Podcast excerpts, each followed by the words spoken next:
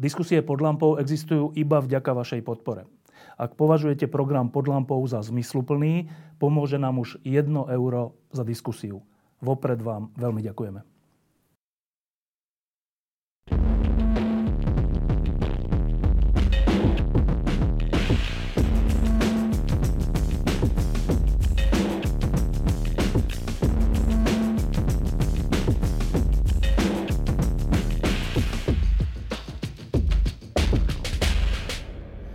Vzhľadom k tomu, čo sa posledné mesiace od volieb deje na Slovensku, ale vlastne aj roky predtým, sme trocha tu na Slovensku v takej pasci, že neustále riešime seba. A pritom okolo nás a vôbec na svete sa dejú veci, ktoré sú veľmi významné a dokonca s presahom na to, že v skutočnosti budú mať na nás často väčší vplyv, než to, čo sa deje doma.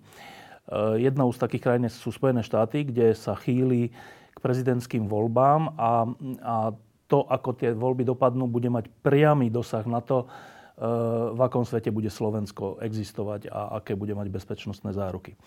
Okrem toho sú ešte krajiny, ktoré zdieľali osud s nami, taký ten komunistický osud, a vždy je zaujímavé sledovať, že či sa im podarí alebo nepodarí sa toho komunizmu, socializmu, totality zbaviť. Jednou takou krajinou je Kuba. Kuba je obľúbená destinácia aj slovenských turistov a tam, keď tam tí turisti sú, tak sú v takých tých bublinách, pobrežných komplexoch a málo vidia, ako, aká tá krajina naozaj je a ako tam ľudia naozaj žijú. A my máme dnes hostia, ktorý obidve tieto témy, teda Spojené štáty aj Kubu, zblízka sleduje. Volá sa Tomáš Klvaňa. Ahoj Tomáš. A Tomáš napísal nedávno, pred rokom, pred dvoma rokmi sme ho tu mali, keď napísal knihu, alebo pred viacerými rokmi, keď napísal knihu o Amerike Posledná vzbúra bieleho muža, alebo tak nejak sa volala. E, to bolo o tom, prečo vlastne vyhráva Trump, alebo ten typ uvažovania. Teraz pred Vianocami e, vydal Tomáš knihu o Kube, ktorá sa volá... Ta knižka sa mne Kuba, stručné dejiny konce.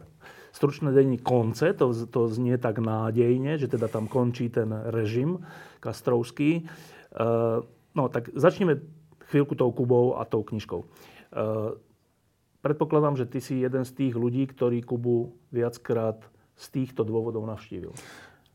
Ta Kuba je vlastně moje taková srdeční záležitost. Já jsem tam jezdil posledních deset let, od roku dva tisíce dvanáct. Teda nie na dovolenku? Ne na dovolenou, byly to humanitární cesty. Jezdil jsem tam pomáhat těm antikomunistickým disidentům s různými projekty, hlavně třeba nezávislým novinářům, nezávislým blogerům nebo lidem, kteří se nějakým způsobem snaží s tím režimem něco dělat ze zdola. Nebo jsem tam pořádal takové ty bytové semináře a přednášky pro, pro ty kubánské disidenty a intelektuály. Hodně na téma, jak se nám tady podařilo přejít od totality k demokracii a hlavně jaké chyby jsme na té cestě udělali. Protože pořád doufám v to, že až se Kuba jednou osvobodí, tak se třeba z těch našich chyb bude moci poučit. Ovšem to samozřejmě zatím ještě není v kartách, protože na Kubě začal ten komunistický režim v roce devatenáct padesát devět a panuje tam v různých obměnách až do dneška. To znamená, ten, ten název Stručné dějiny konce je spíš o tom, že taková ta zapálená ideologická, komunistická část, tak to opravdu skončilo. Oni se prostě snaží jenom nějakým způsobem se udržet u moci. To znamená, dostali se do podobné situace jako, jako všechny komunistické režimy a teď se snaží přejít k nějakému čínskému nebo vietnamskému nebo možná ruskému modelu. To znamená nastartovat ekonomiku. Nějak e, dokázat to, že se ta Kuba alespoň částečně udrží sama. Protože oni se zatím nikdy od toho roku devatenáct padesát devět nedokázali postavit na vlastní nohy. Mnoho desítek let je vydržoval Sovětský svaz, potom je vydržovala Venezuela za Cháveze. Ovšem poté, co Chávez a jeho nástupce Maduro Venezuelu přivedli na buben, tak už je vlastně nevydržuje nikdo. Oni se teď zoufale snaží nějakým způsobem přežít. Ta situace je tam opravdu tristní. Pre, pre mladší ročníky na buben znamená akože na mizinu. Na mizinu. No, um, ísť v tejto situácii na Kubu, ja si pamätám, mali sme tu Milana Niča, ktorý tam tuším bol v tejto, v tejto súvislosti, alebo bývalého českého politika Ivana Pilipa, ktorý tam bol viackrát, alebo Neviem, či aj Šimon Pánek náhodou tam nechodieval. A e, občas sa stalo, že niekoho z nich dokonca tam či zatkli, alebo proste bol z toho problém, lebo ten režim nemá rád, keď e, zvonka niekto pomáha miestnym disidentom. Je to nebezpečné? Není to úplně bezpečná věc. Já jsem měl štěstí, protože mě nikdy nezatkli nebo nevyslýchali, kromě toho, že mě třeba vyslýchali na, na letišti, ale to se asi nepočítá. Za řadu mých kamarádů a přátel, kteří tam jezdili podobně jako já, tak ti měli méně štěstí. Jeden z nich byl právě Ivan Pilip, který v roce dva tisíce jedna dokonce seděl ve vězení asi měsíc, v takovém to opravdu velmi tvrdém vězení státní bezpečnosti Via Marista.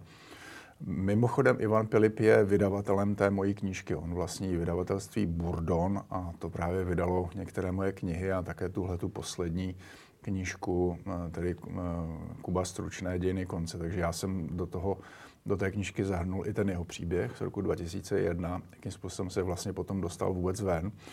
Ta jeho cesta a cesta našeho společného kamaráda Honzy Bubeníka, kterou tam tehdy vlastně s Ivanem zavřeli taky, pro nás byla cenná v tom, že my jsme se potom snažili poučit z těch jejich chyb, že oni tam začali jezdit vlastně relativně brzo po pádu toho našeho komunistického režimu.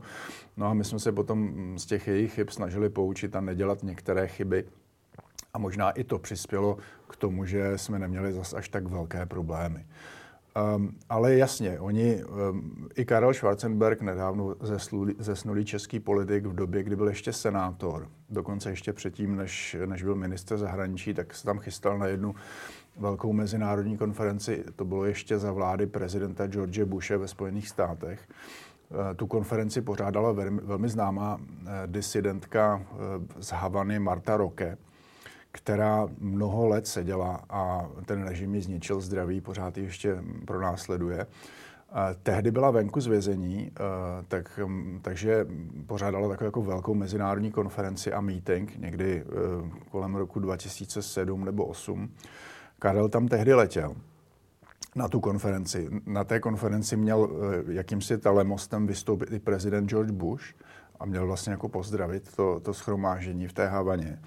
No a Karel Schwarzenberg mi vyprávěl, že tam tehdy přiletěl a uh, ubytoval se v hotelu v centru Havany.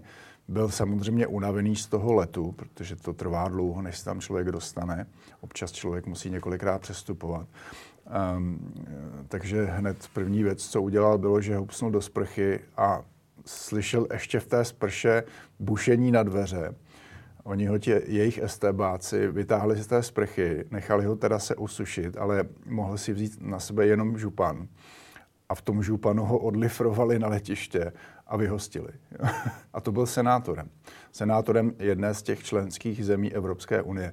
Takže oni se s tím zase příliš nepářou. No a teda ještě posledná věc k tej Kube. Ja si pamätám, však sme tu aj mali takých hostí, že pred desiatimi, pätnástimi rokmi, keď to bolo také, že Castro končí, Fidel Castro teda, a potom teda jeho brat a potom... A stále bola taká nádej, že je len otázkou času, kedy ten režim aj z ekonomických, aj z iných dôvodov padne a Kuba sa vydá na nejakú slobodnú cestu. Uvidíme, ako to dopadne. A, ale odtedy prešlo desať pätnásť rokov a A vlastně, vlastně dnes je to v akom stave? No je to ve strašném stavu. Ta situace je zouf... ekonomickým zoufalá. To je vůbec nejhorší. Já jsem tam jezdil průběžně za těch posledních deset let několikrát.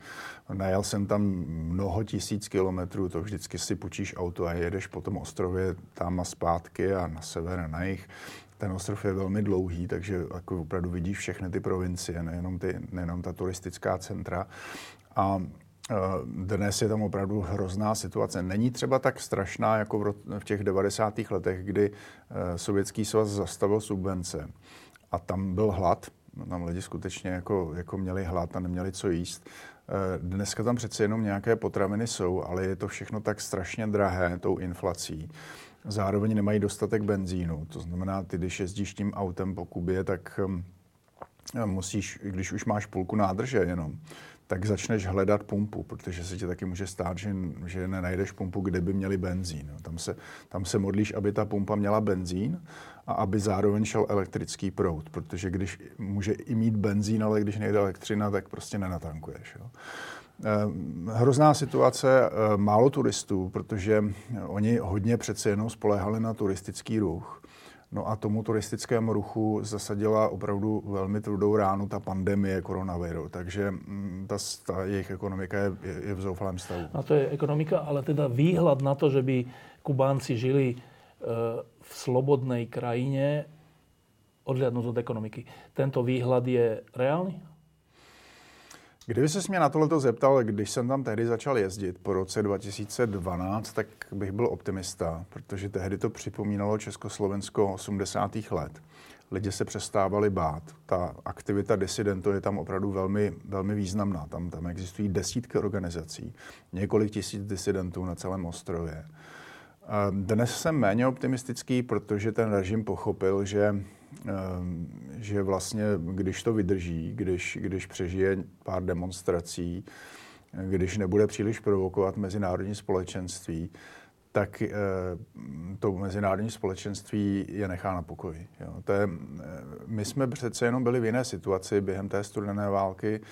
Um, Kuba, a to je jedno z témat té mojí knihy, byla sice v těch šedesátých a, a sedmdesátých letech téměř geopolitickým středem světa. Dokonce během té karibské krize jsme se dostali velmi blízko k jaderné válce.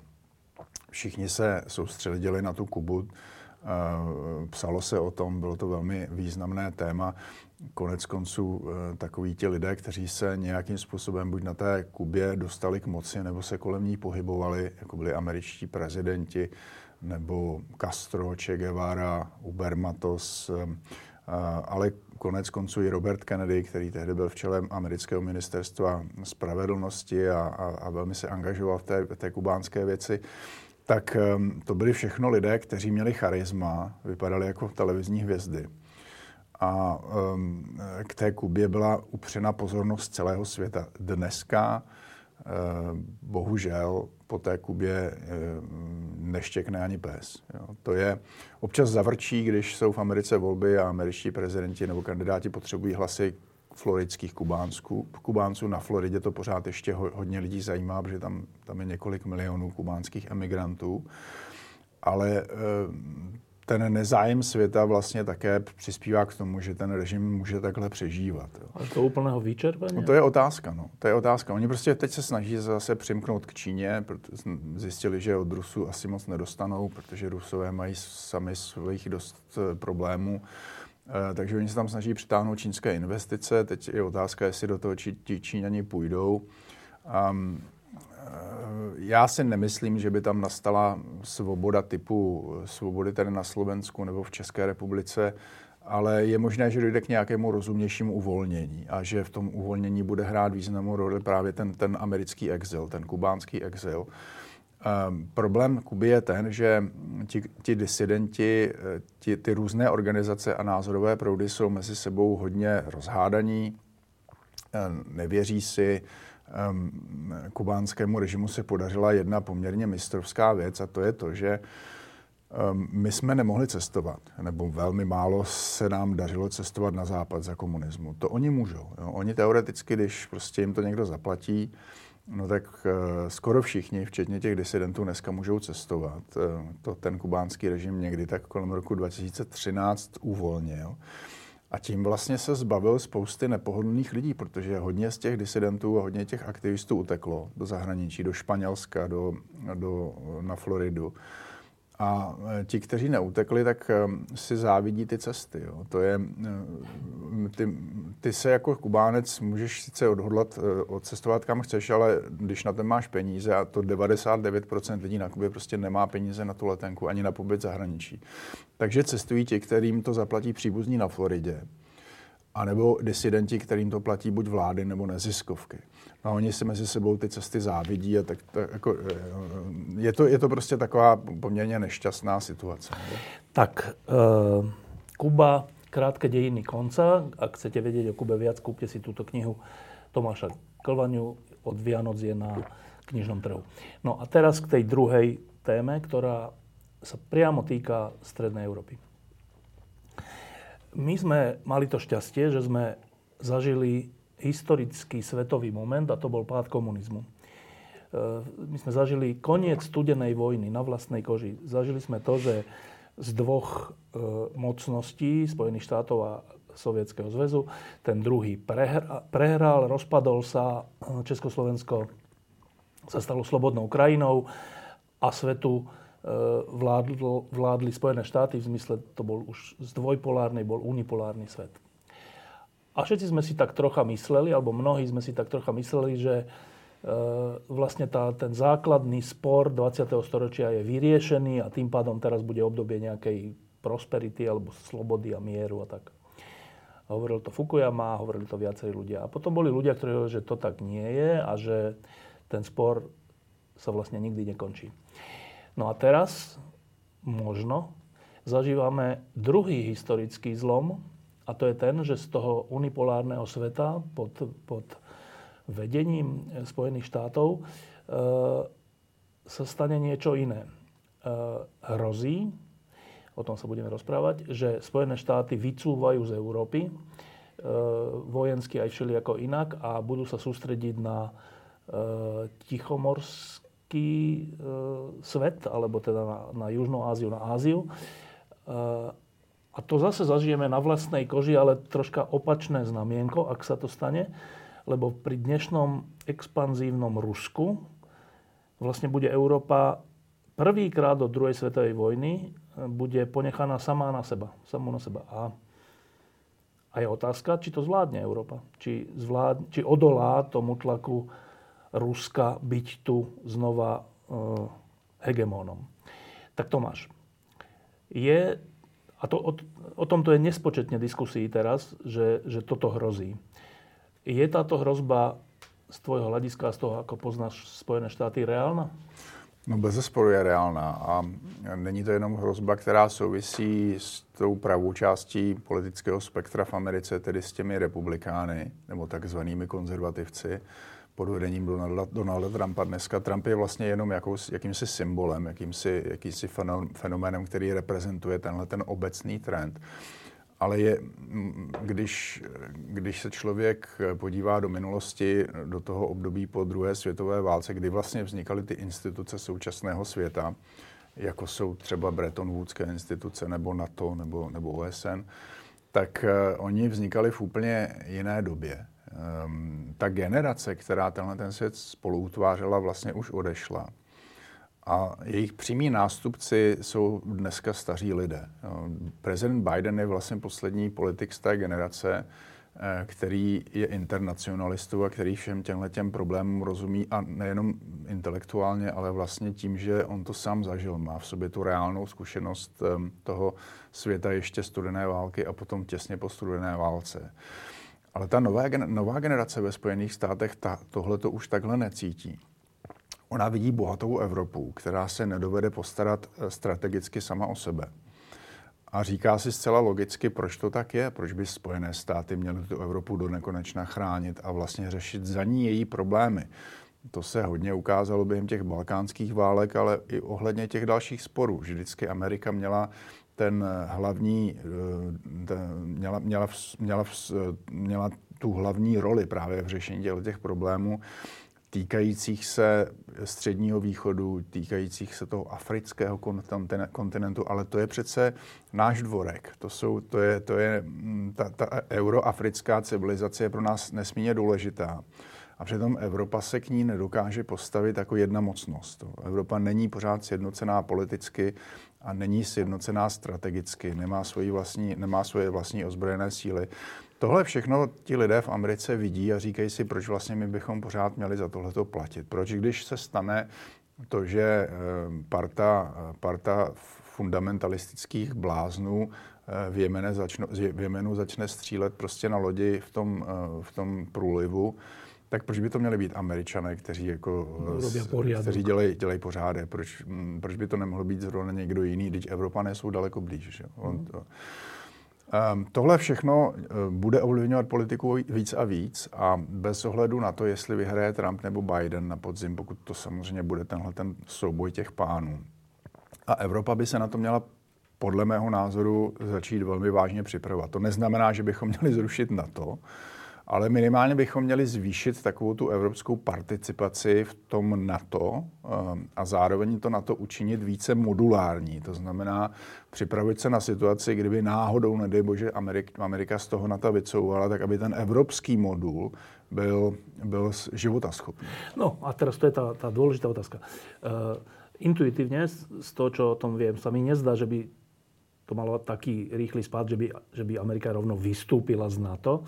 Skôr sa mi zdá, že je možné, že, že zostane v NATO, NATO bude existovať, ale, ale Amerika nebude aktívna, čo sa týka riešenia vecí tu, okolo nás a pri nás a na Ukrajine a tak, oveľa menej ako dnes. A teda v rámci NATO, ak bude Európa aktívna, tak sa niečo bude dariť. Ak nebude aktívna, tak NATO bude celé pasívne. A teraz...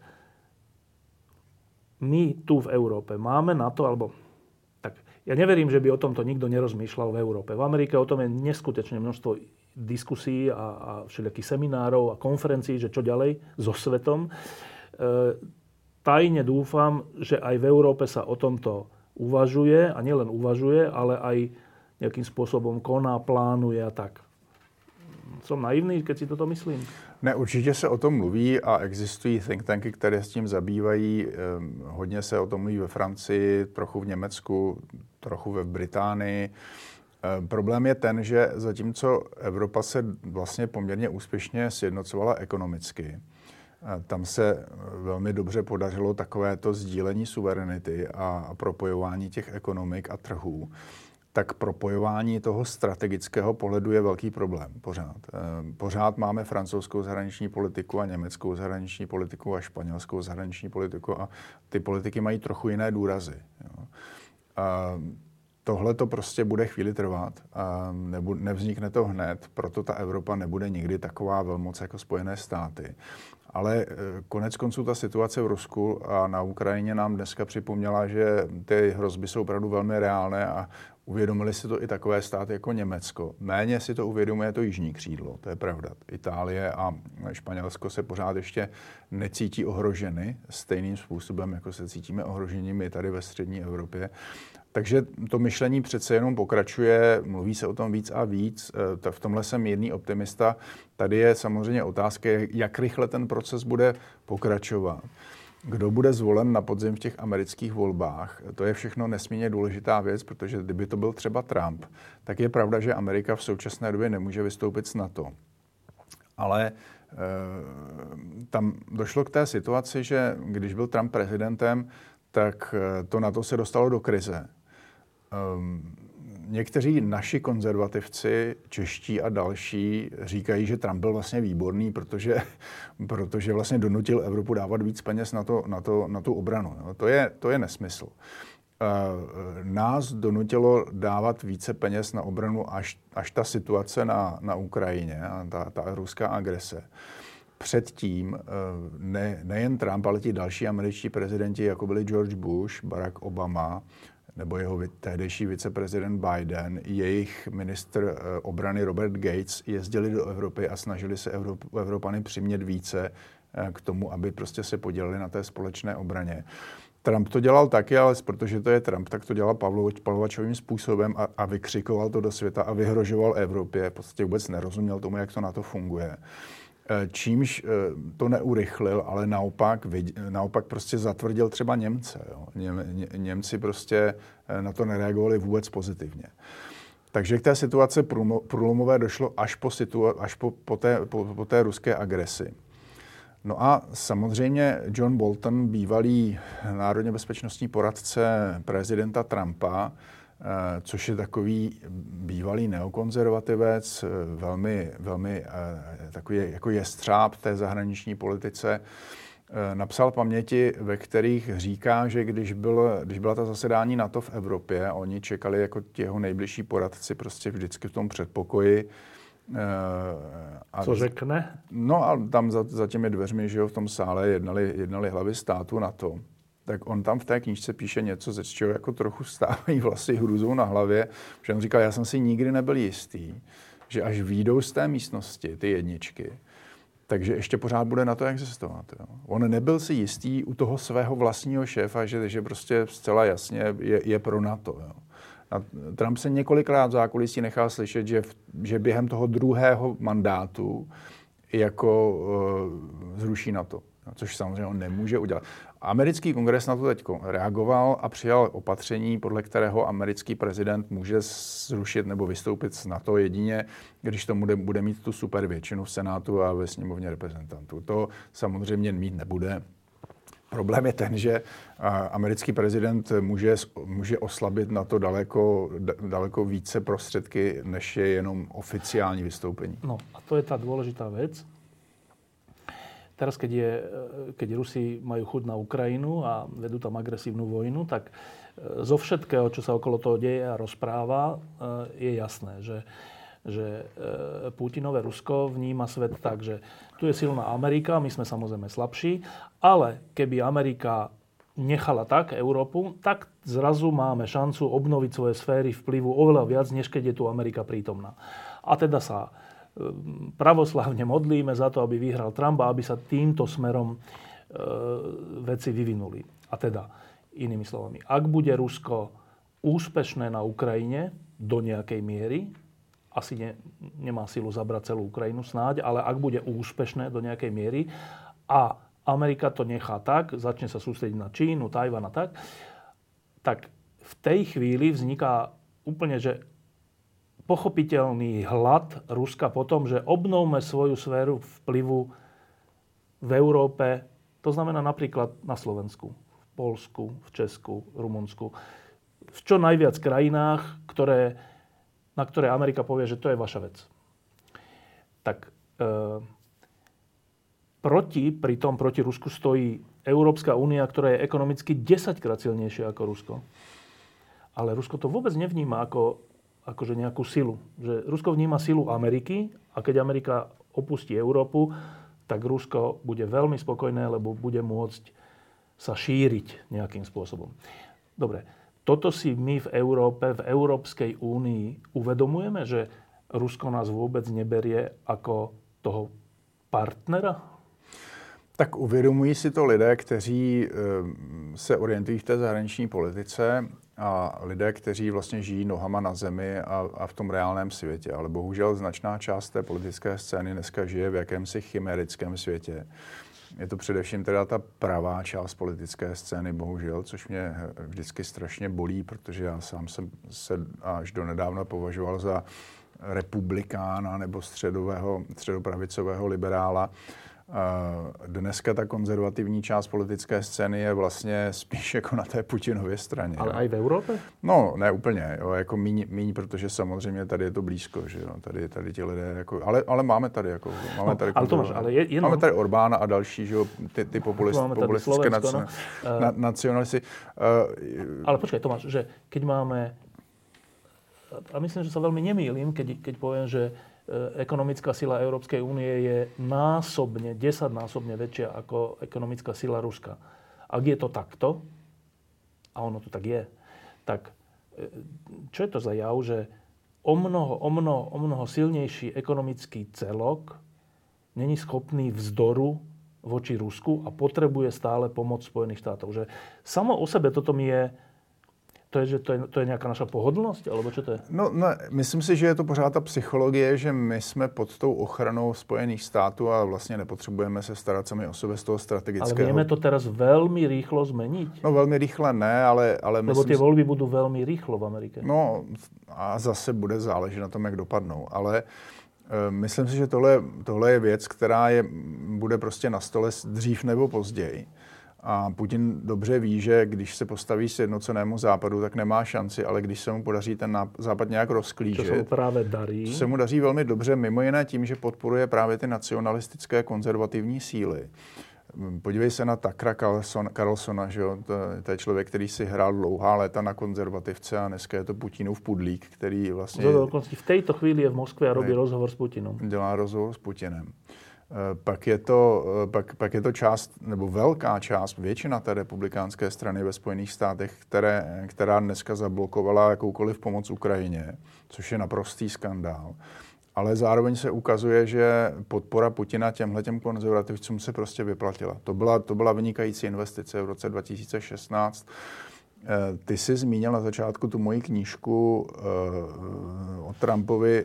Ona bohužel vyšla už, už před osmi lety, v roce dva tisíce šestnáct, ale už tehdy bylo jasné, že, že ta republikánská strana George Bushe a Ronalda Reagana umřela. Jo. A, a čím dál tím víc se dostává k moci tahle ta populisticko-nacionalistická konzervativní strana a Putin dobře vycítil, že to je jeho šance. Jo. Uh, on podporuje i další podobné síly, jako je třeba A F D v Německu, uh, podporuje Orbána a další tyhle ty kvazikonzervativní síly v Evropě. A daří se mu rozdělovat tu, tu evropskou politickou scénu prostřednictvím propagandy, prostřednictvím různé pomoci. Um, teď je samozřejmě důležité, jak na to re- zareaguje ta druhá část toho politického spektra. No, já jsem mírný optimista, ale nevím, jak dlouho bude trvat, než, ne- ne- než to dojde dostatečnému počtu lidí, tak aby s tím začali něco dělat. No, zase dobrá zpráva, aby jsme aj tu změnili. Uh, súčet pomoci uh, Ukrajině európsky a americký je taký, že európsky súčet pomoci je vyšší. Prvýkrát sa mi zdá, že sa deje takáto vec, že, že napriek tomu, čo sme hovorili, napriek tomu, že Európa je zvyknutá na pomoc alebo na dážnik americký, ktorý to má aj platiť, tak prvýkrát sa deje, že nielen, že ten súčet je väčší pomoci Ukrajine z Európy, ale aj päťdesiat miliardový balík, ktorý teraz Európska únia schválila, schválila v situácii, keď Amerika podobný balík zatiaľ neschválila. Čiže vlastne, keby sme boli optimistickí, tak by sme si museli povedať, že no počkaj, tak vlastne Európa nejakým spôsobom preberá iniciatívu minimálne v tom, že je schopná dať dokopy velikánsky balík peňazí pre Ukrajinu väčší než Spojené štáty. To je dobrý signál, nie? To je určite dobrý signál. Tá Európa určite dala Ukrajine víc než Spojené štáty do, do posud. A blbé na tom je to, že většina té evropské pomoci jde, ne samozřejmě všechna, ale hodně z té evropské pomoci jde, jde na vůbec jako sanování ukrajinského státu. Aby vůbec, Ukraj... no? Aby vůbec mohl existovat, protože Ukrajina vlastně, ta ekonomika by nevydržela nápor té válečné ekonomiky, takže Evropa vlastně jim platí tu státní administrativu a celou řadu dalších věcí, kterou oni by si za normální situace vlastně nemohli zaplatit. Část z toho jde na zbraně, ale ne dost. A Amerika byla důležitá právě v té druhé části, jo? Zejména v munici, což je dneska strašně nedostatková věc, protože není úplně jednoduché najet na tu válečnou výrobu v Evropě a dokonce možná ani ne ve Spojených státech. Takže pokud vypadne ta americká část pomoci, tak to bude určitě znát. Jo. To prostě není jednoduchá, jednoduchá rovnice, kterou jen tak jakoby vyřešíš tím, že začneš vyrábět víc z Evropy. To chvíli trvá. A, ale jo, jako já souhlasím s tím, že ta Evropa se konečně probudila a konečně opravdu něco dělá. Dneska zejména ta Evropská komise pod vedením Ursuly von der Leyen, ale i ty hlavní evropští hráči, dokonce i v toho jižního křídla, ať už je to Macron nebo, nebo premiérka Meloni, se k té ukrajinské agresi staví velmi, velmi dobře strategicky, ať už jsou to lidé prostě z toho populistického spektra nebo, nebo lidé, kteří jsou spíš napravo od středu nebo nalevo od středu, si uvědomují to nebezpečí ruské agrese. Taky bude důležité, jak dlouho ten konflikt potrvá, jo? Protože ty, ty, ty, ty nálady proti ukrajinské sílí tady, sílí v Česku, A, a budou sílit jako v západní Evropě. Jednoducho z únavy. Není v našem, přesně tak, z únavy. Není, není v našem zájmu, aby ten konflikt trval co nejdéle. Že? No a teraz, že to sú dve premenné dôležité, ktoré sa ale skôr alebo neskôr vyriešia. Jedna je, kto vyhrá voľby v Spojených štátoch, o tom sme teraz hovorili, že čo by znamenalo, keď vyhrá Trump pre prítomnosť Spojených štátov v Európe a pre zadržiavanie ruského expanzionizmu. Druhá premenná je, ako to dopadne na Ukrajine. Ak bude Rusko úspešné, to je jeden príbeh do budúcnosti. Ak nebude úspešné, to je iný príbeh do budúcnosti. Aké sú tie dva príbehy? No tak nevím, co říkáš tomu, když Rusko vyhraje na Ukrajině, nebo to je, to je vždycky těžká věc. Jo. A nejpravděpodobnější výsledkem toho konfliktu bude nějaký zamrzlý stav, příměří, které by se mohlo podařit překlopit v nějaké dlouhodobé příměří a la korejský poloostrov. Takže čas Ukrajiny bude okupovaná Ruskom dlho, dlho, dlho. Přesně tak a, a doufujeme, že to bude ta nejmenší možná část. Nevěřím tomu, že by se Ukrajině podařilo dobít zpátky Krym, ale je docela možné, samozřejmě podle toho, jak ta ruská ekonomika bude fungovat dál a e, jaká bude ta politická situace, je docela možné, že se třeba podaří ty Rusy ještě někam dál zatlačit. Ale já si spíš myslím, že to nakonec dopadne tak, že dojde k nějakému odtržení třeba těch východních provincií, ne de, fakt, ne, fakt, ne, ne, ne de jure, ale faktickému vlastně uznání tohoto stavu. A pak bude důležité, aby Ukrajina, ta, ta, ta západní část té Ukrajiny, aby tam plynuly investice, aby se tam zvýšila životní úroveň, aby se stali opravdu členem Evropské unie i NATO, tak aby se z nich vlastně vytvořila jakási výkladní skříň ala, ala právě ten korejský poloostrov a nebo třeba východní Německo versus západní Německo, tak aby bylo zcela jasné, že ta západní část je svobodná, demokratická a prosperující a silná. A, a, a, a pak by to mohlo směřovat k nějakému opravdu dlouhodobému vyřešení tohletoho konfliktu a oslabení té, té ruské pozice. Ale jak říkám, pořád ještě je na stole, zejména v tomhletom klíčovém roce, příliš mnoho proměnných. Putin bezesporu čeká, jak, jak, dopadne, jak dopadnou ty volby ve Spojených státech. Což nás přivádí do takové trochu paradoxní situace, že Američané volí svého prezidenta, ale ten prezident potom bude ovlivňovat vš- nás všechny. A my v tom nemáme skoro žádný hlas. Jo. My, v tom, my, my, my to můžeme ovlivňovat velmi, velmi okrajově, třeba našimi, vla, našimi vlastními hlasy, ale jako e, nemůžeme tam volit. Že?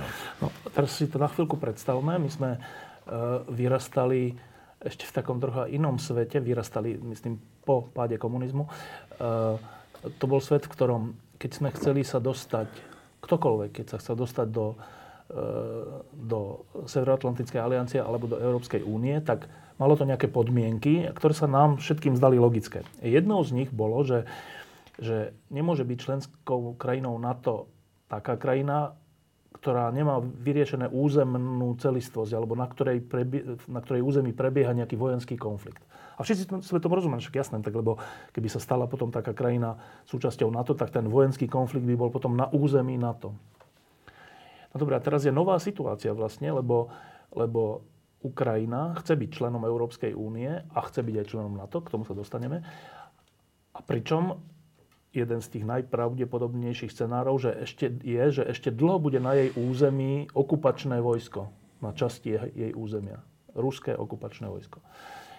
A teraz čo, že zmenia sa tieto podmienky vstupu do EÚ a do NATO?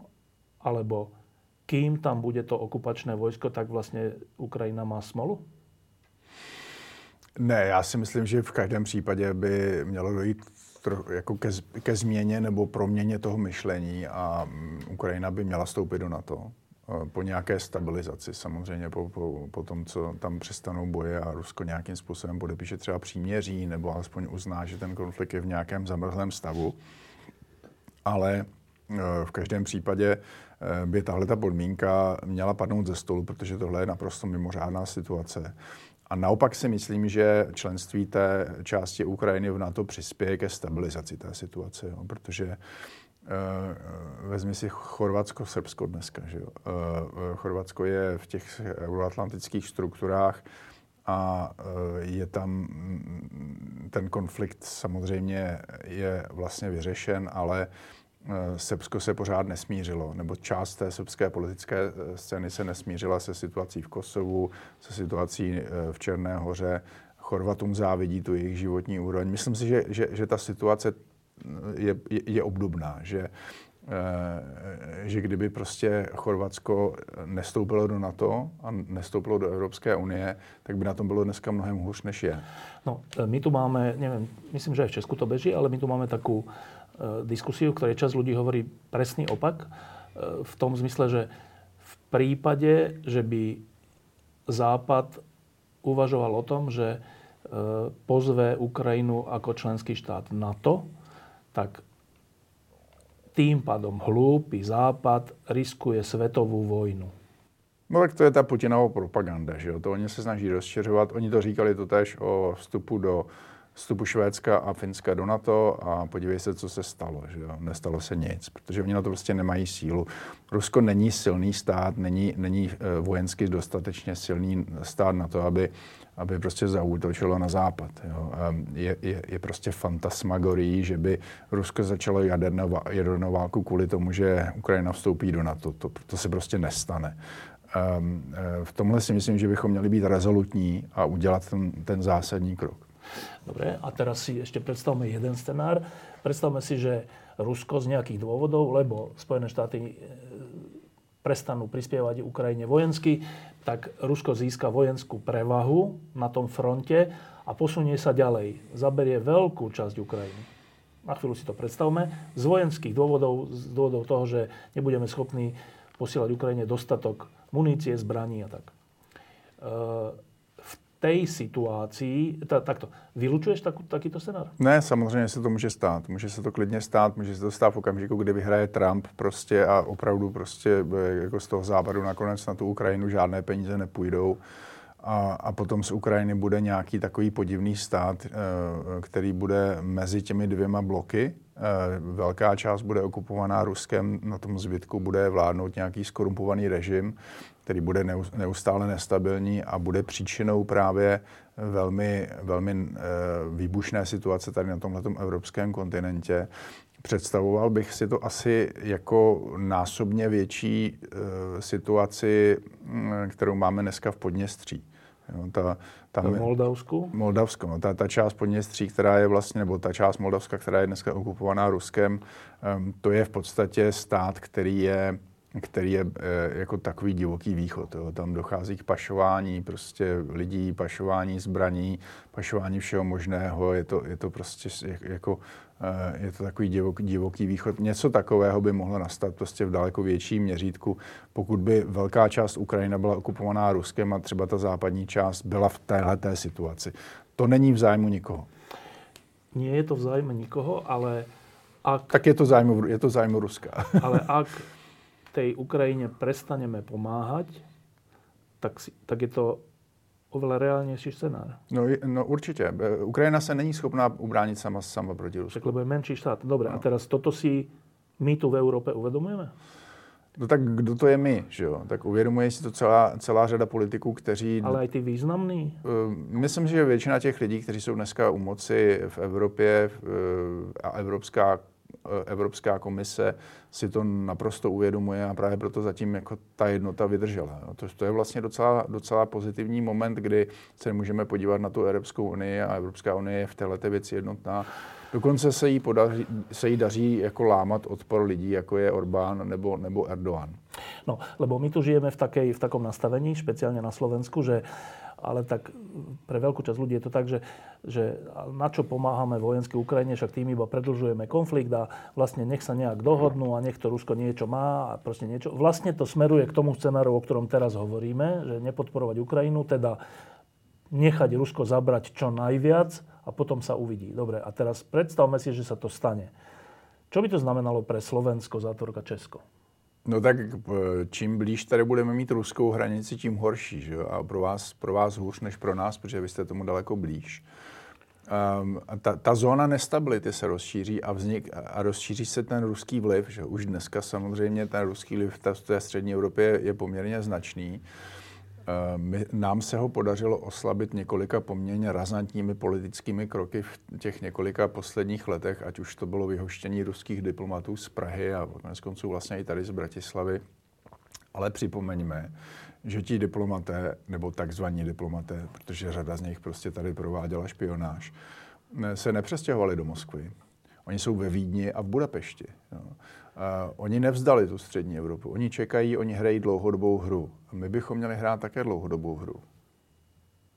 No a teraz to je záver.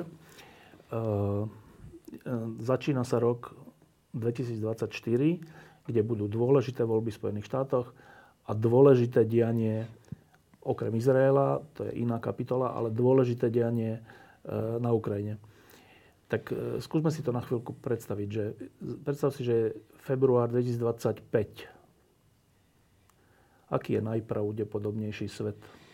Tak ja som mierný optimista. Myslím si, že v těch amerických volbách má přece jenom o něco málo větší šanci vyhrát demokrat, prezident Biden. To znamená, kdyby ten únor dva tisíce dvacet pět byl prvním měsícem té nové demokratické nebo staronové demokratické administrativy, tak dojde k uklidnění té situace a, a stabilizaci. Bude hodně záležet na tom, jak dopadnou kongresové volby. To znamená, kdo vyhraje sněmovně reprezentantů, tam mají republikáni dneska velmi malou většinu. A v Senátu zase mají miniskulní většinu demo, demokraté. To znamená, ta americká politika je v totálním patu. Pravděpodobně se nezmění ta situace. I když vyhrají jedni nebo druzí, tak ta situace bude velmi těsná. Jo. Bude tady hodně záležet na tom Bílém domě. Kdo bude vlastně určovat tu zahraniční politiku, kdo bude schopen ty lidi dávat dohromady. A to si myslím, že, že Bidenovi se docela dařilo, jo, až, až do nedávna. Napros, na, navzdory tomu, jak je ta americká politika rozdělená naprosto nesměřitelně, tak jemu se podařilo uh, i hlasy republikánů prosadit několik velmi významných zákonů pro americkou ekonomiku, pro strategickou ekonomickou politiku, ať už environmentální nebo, nebo technologickou. Ten zákon prostě uh, o, o vývoji těch, sub, těch, těch polovodičů, velmi tvrdý přístup k Číně a podobně. To jsou všechno pozitivní věci pro americkou politiku. Uh, takže si myslím, že ta, ta demokratická administrativa by dneska byla pro Ameriku daleko pozitivnější než republikánská. Um, no a tady v Evropě um, ta situace je samozřejmě relativně stabilizovaná. Um, v Polsku má novou, uh, relativně jako proevropskou a liberální vládu.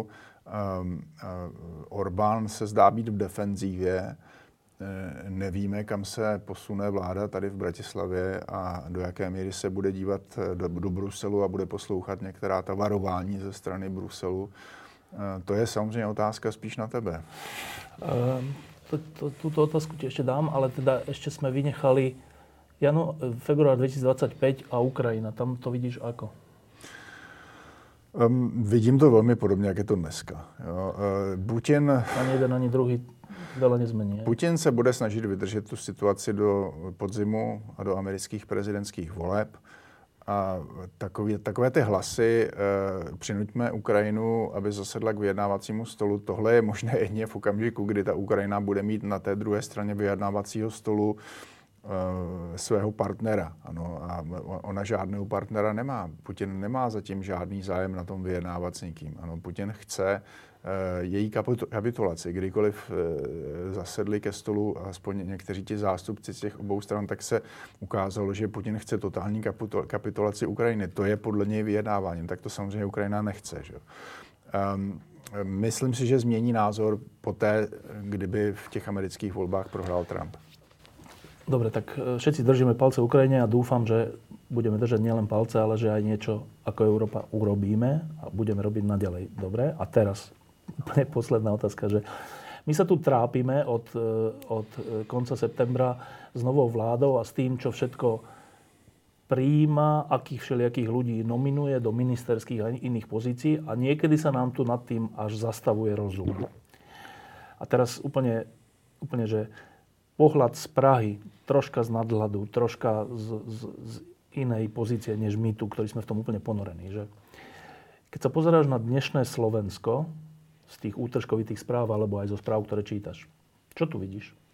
Tak je tady samozřejmě poměrně nestabilní situace a ta vláda tím, jak se změnila a dává spíš důraz na takové ty nacionalistické a, a, a populistické prvky, tak se tady změnilo klima v politice, ale máte před sebou prezidentské volby. V těch prezidentských volbách to vypadá tak, že ten souboj mezi, mezi pravděpodobnými dvěma kandidáty, tedy Pellegrinim a Korčokem, bude velmi těsný. To znamená, to zase dává najevo, že ta slovenská politická scéna je rozdělená.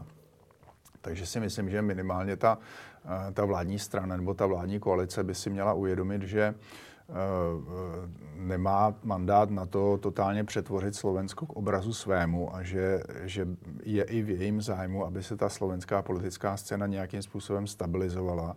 A měla by tedy brát ohled na tu druhou část té politické scény. To znamená samozřejmě neustupovat jim ve všem, ale minimálně nehrát si na to, že vítěz bere všechno. A pak si taky myslím, že je docela důležité, že navzdory té národně populistické protiukrajinské retorice, začím Slovensko na úrovni NATO nebo slovenské nebo, nebo Evropské unie se chová docela odpovědně. Že se, že se nechová tak, jako třeba premiér Orbán v Maďarsku. Hoci slovne Orbána úplne podporujú. Ale dobre, bola taká doba, keď bola zvolená za prezidentku Zuzana Čaputová, tak si to úplne pamätám, však aj ty si to hovoril a veľa ľudí z Čiech to hovorilo, že, že tak to je, že to nám teda závidíte, to bolo v čase, keď ste mali prezidenta Zemana a, a premiéra Babiša, myslím ešte vtedy. A vtedy to vyzeralo tak, že akože Slovensko je vlastne pred Českom. My sme viacerí hovorili, že počkaj, ale pozrite sa troška pod tým, že teda aká je tu politická scéna. Dobre, tak dnes... Vtedy to bolo tak, že Slovensko, však Čaputová, perfektné, vy ste výborní. Dnes, keď sa opýtam Čecha, že ako vidí Slovensko, tak my to tu často vidíme dosť tragicky. Je to tragický pohled? Já myslím, že, to, že v tom není zas až tak velký rozdíl.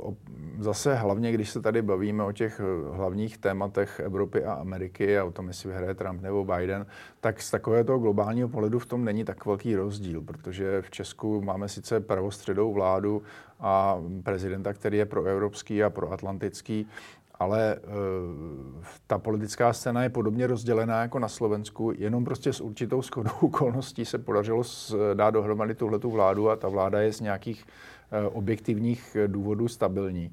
A myslím si, že vydrží do konce toho volebního období. Um, ale prostě nám se může stát úplně to samé, co se stalo vám, že v těch dalších volbách ta vláda prostě prohraje, premiérem bude Babiš a, a kdo ví, jak dopadnou prezidentské volby. Takže uh, ta situace ve střední Evropě je prostě rozdělená tak, jak je, ale rozdělená na celém světě. Uh, vždycky rozhoduje jenom několik málo hlasů v tom středu.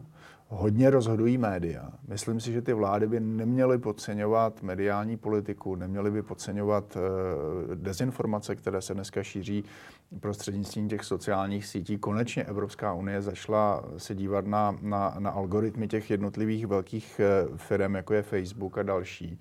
Protože to jsou, to jsou vlastně hlavní podporovači a provokatéři těch, těch nacionalistických a nestabilních nálad, které tady šíří prostě naprosto nezodpovědné e, lži a, a, a konspirační teorie a vlastně destabilizují tu politiku.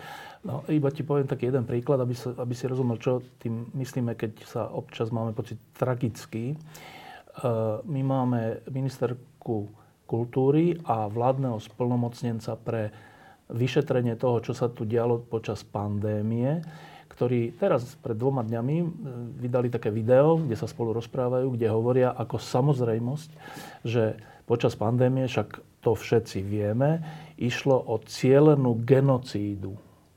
Tak na chvíľku si predstav, že nejaký český minister a nejaký splnomocnenec vlády by toto povedali. Bolo by to možné?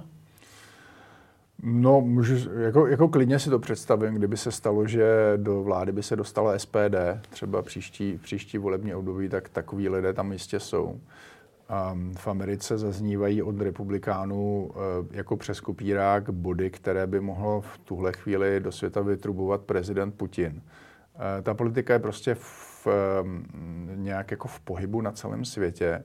A takový ten naivní pohled, který my jsme dlouho měli, že my jsme tady v té střední a východní Evropě nějak jako zaostalí a ten západ je vyspělý, tak to si myslím, že dneska rozhodně už není ta optika, kterou bychom měli používat. O tu demokracii, o, o, ty, o ty instituce stability se vlastně dneska svádí souboj úplně, vš, úplně všude. Ano, přesně tak. Já jedu za deset dní do Jižní Karolíny, kde budou republikánské primárky, protože píšu další knížku o Trumpovi, která by měla vyjít snad v září. A Uh, takže se tam jako dost těším. Ale to je jižanský stát, kde zcela jistě vyhraje Trump minimálně o dvacet procent bodů před domácou, před domácí bývalou guvernérkou Jižní Karolíny Nikki Haley. Uh, a těším se hlavně na to, že se tam budou moc popovídat s voliči Donalda Trumpa, protože to je vždycky jako vlastně důležitá zkušenost. Ne- nevidět to zprostředkovaně přes ta média. Uh, je důležité, abychom se na to dívali prostě realisticky. Čiže ty hovoríš vlastne, že to, čo my tu zažívame teraz, od genocídy až po trestný zákon, sa nám zdá, že to je hrozné, čo sa tu děje, ale že to je troška spoločný úděl světa, že se takéto věci dějí. Když se podíváš na to, co říkají někteří republikánští senátoři nebo, nebo reprezentanti, politici za republikánskou stranu, jak šíří různé konspirační teorie, jak popouškují Putinovou propagandu, jak jsou antivax stejným způsobem, jako, jako třeba se zmiňoval tady paní ministrini, není to zase až taková výjimka. Tomáš Koloňa, děkuji, že jsi přišel. Um, Určite ďakujem za pozvanie. My sme uh, s takou, veľká časť Slovenska s takou radosťou prijala aj zvolenie uh, nového prezidenta českého po Zemanovi, že konečne človek, ktorý nerieši seba, a, ale aj zostavenie tej koaličnej vlády v zmysle, že Slovák Babiš vám už nevládne. Mm. Um, dnes len tak troška s, s malou dušičkou sledujeme pokles popularity Fialovej vlády. Čo sa deje? No tak jako čím blíž se na to, nebo čím, čím víc z blízkosti se na to člověk dívá, tak samozřejmě se mu hodně věcí nelíbí, to je jasný, jo? Je tam pět stran, je těžké, ty strany vlastně dávají, do, jsou dohromady jenom protože nechtějí pustit k moci Babiše. Řada z těch politiků nemá vůbec nic společného s, s, těmi, s těmi dalšími. Piráti jsou někde úplně jinde, než je ta konzervativní strana ó dé es. Stan chce prosadit euro a uh, ó dé es je proti. Takže je těžké tuhletu nesourodou koalici udržet pohromadě. A mm, takže když na to člověk se dívá jako hodně zvysoka z takového toho vrtulníku, tak se nakonec říká, že to není tak úplně strašné. Jo. Vláda neumí komunikovat, to je úplně jednoznačné. Vem si, že nám se podařilo tady v České republice úplně převrátit naši energetickou politiku během jednoho roku. Ta vláda to dokázala, dokonce dokázala zajistit řadu, řadu terminálů na, skapal, na kapalný plyn prostě po Evropě. Takže samozřejmě došlo ke zdražení energie, to je jasná věc, ale nikdo u nás nezemřel, nezemřel tím, že neměl dostatek tepla přes zimu a tak. To je ohromný úspěch té vlády. Oni to vůbec nedokážou prodat. Jo. Kdyby tohleto Babiš udělal a byl u moci, tak o tom mluví každý den. Ta jeho média by to prostě do těch lidí hustila zleva zprava. On by řekl, že to dneska nejsou jeho média, jo? On tu Mafru prodal, ale e, tam jsou pořád ti samí lidé a pořád, pořád píší to samé, že? Jako, když, jako když to vlastnil oficiálně ty noviny. Mm, takže nakonec si myslím, že ta situace není tak úplně špatná. Prezident Pavel si vede velmi dobře. Zase, když seš blízko, když sleduješ tu politiku dnes a denně, tak vidíš, že oni se tam na tom hradě hádají, nemůžou se domluvit, poradci odcházejí, odchází kancléřka, přichází nový kancléř. To jsou všechno takové ty zákulisní věci, které, které jako když moc, moc sleduješ zblízka, tak z toho máš jako nedobrý pocit, ale ten výsledek je dobrý. Ten výsledek je prostě, jako prezident Pavel si vede velmi dobře. Je ještě taká ta emoce v Česku, že jak to bylo o Husákovi, že tento Slovák, který vládne na, Če- na Pražskom hrade, že je ešte tá emócia, že ten Slovák Babiš, čo nám to tu robí? Ja si myslím, že to je dosť jako jedna z důležitých věcí, nebo z důležitých faktorů, proč se on nestal prezidentem. Jo? Že lidi jsou schopni ho mít na pozici premiéra, ale na tom hradě chtějí mít Čecha. Jo, chtějí mít. Když kandidoval Karel Schwarzenberg, tak se hodně řešilo, že jeho paní neumí česky. Jo? Bylo, my jsme se snažili připomínat lidem, že naše první první dáma, Charlotte Garrick, neuměla moc česky. No ona se pak naučila, že jo, Američanka, ale e, e, tohle to u nás jako je furt téma a, a, a samozřejmě, že máš část tu, takovou tu populistickou, nacionalistickou část, který, kteří řeší to, jestli, jestli na tom hradě sedí Čech nebo nesedí. No. Ještě posledná věc, emočná. Tá tragédia na Karlovej univerzite z, z decembra uh, už trocha prebolela? Určitě, tak je to dva měsíce, uh, takže ta první emoce je pryč, um, ale byl to obrovský šok, protože nikdo nevěřil, že to, co se stává ve Spojených státech a to, co občas sledujeme v tom zpravodajství nebo sledujeme v různých kriminálkách a filmech, se může stát realitou právě na Karlově univerzitě v té staroslavné budově fakulty filozofické, ale jako téma to rozhodně neskončilo. Jo. Já jsem v pravidelně v českých médiích, ať už na C N N, Prima News nebo v České televize, ještě do dneška se pořád vyjadřuji k tomu tématu jako regulace zbraní, A nebo se řešil večírek premiéra a vicepremiéra Jurečky, že jo, to nevím, jestli k vám došlo. Um, on kvůli tomu málem přišel o, o svůj post eh, předsedy K D U Č S L. A teď zase jsem viděl na sociálních sítích eh, neparlamentní strana a eh, Lubomír Zaorálek z Č S S D se snaží se snaží volat po ustavení komise, která by vyšetřila ten zásah policejní, jestli náhodou tam nedošlo k nějakému pochybení. To téma bude určitě dál žít. No. Ďakujem, že si prišiel. Díky za pozvání. Diskusie pod lampou existujú iba vďaka vašej podpore. Ak považujete program pod lampou za zmysluplný, pomôže nám už jedno euro za diskusiu. Vopred vám veľmi ďakujeme.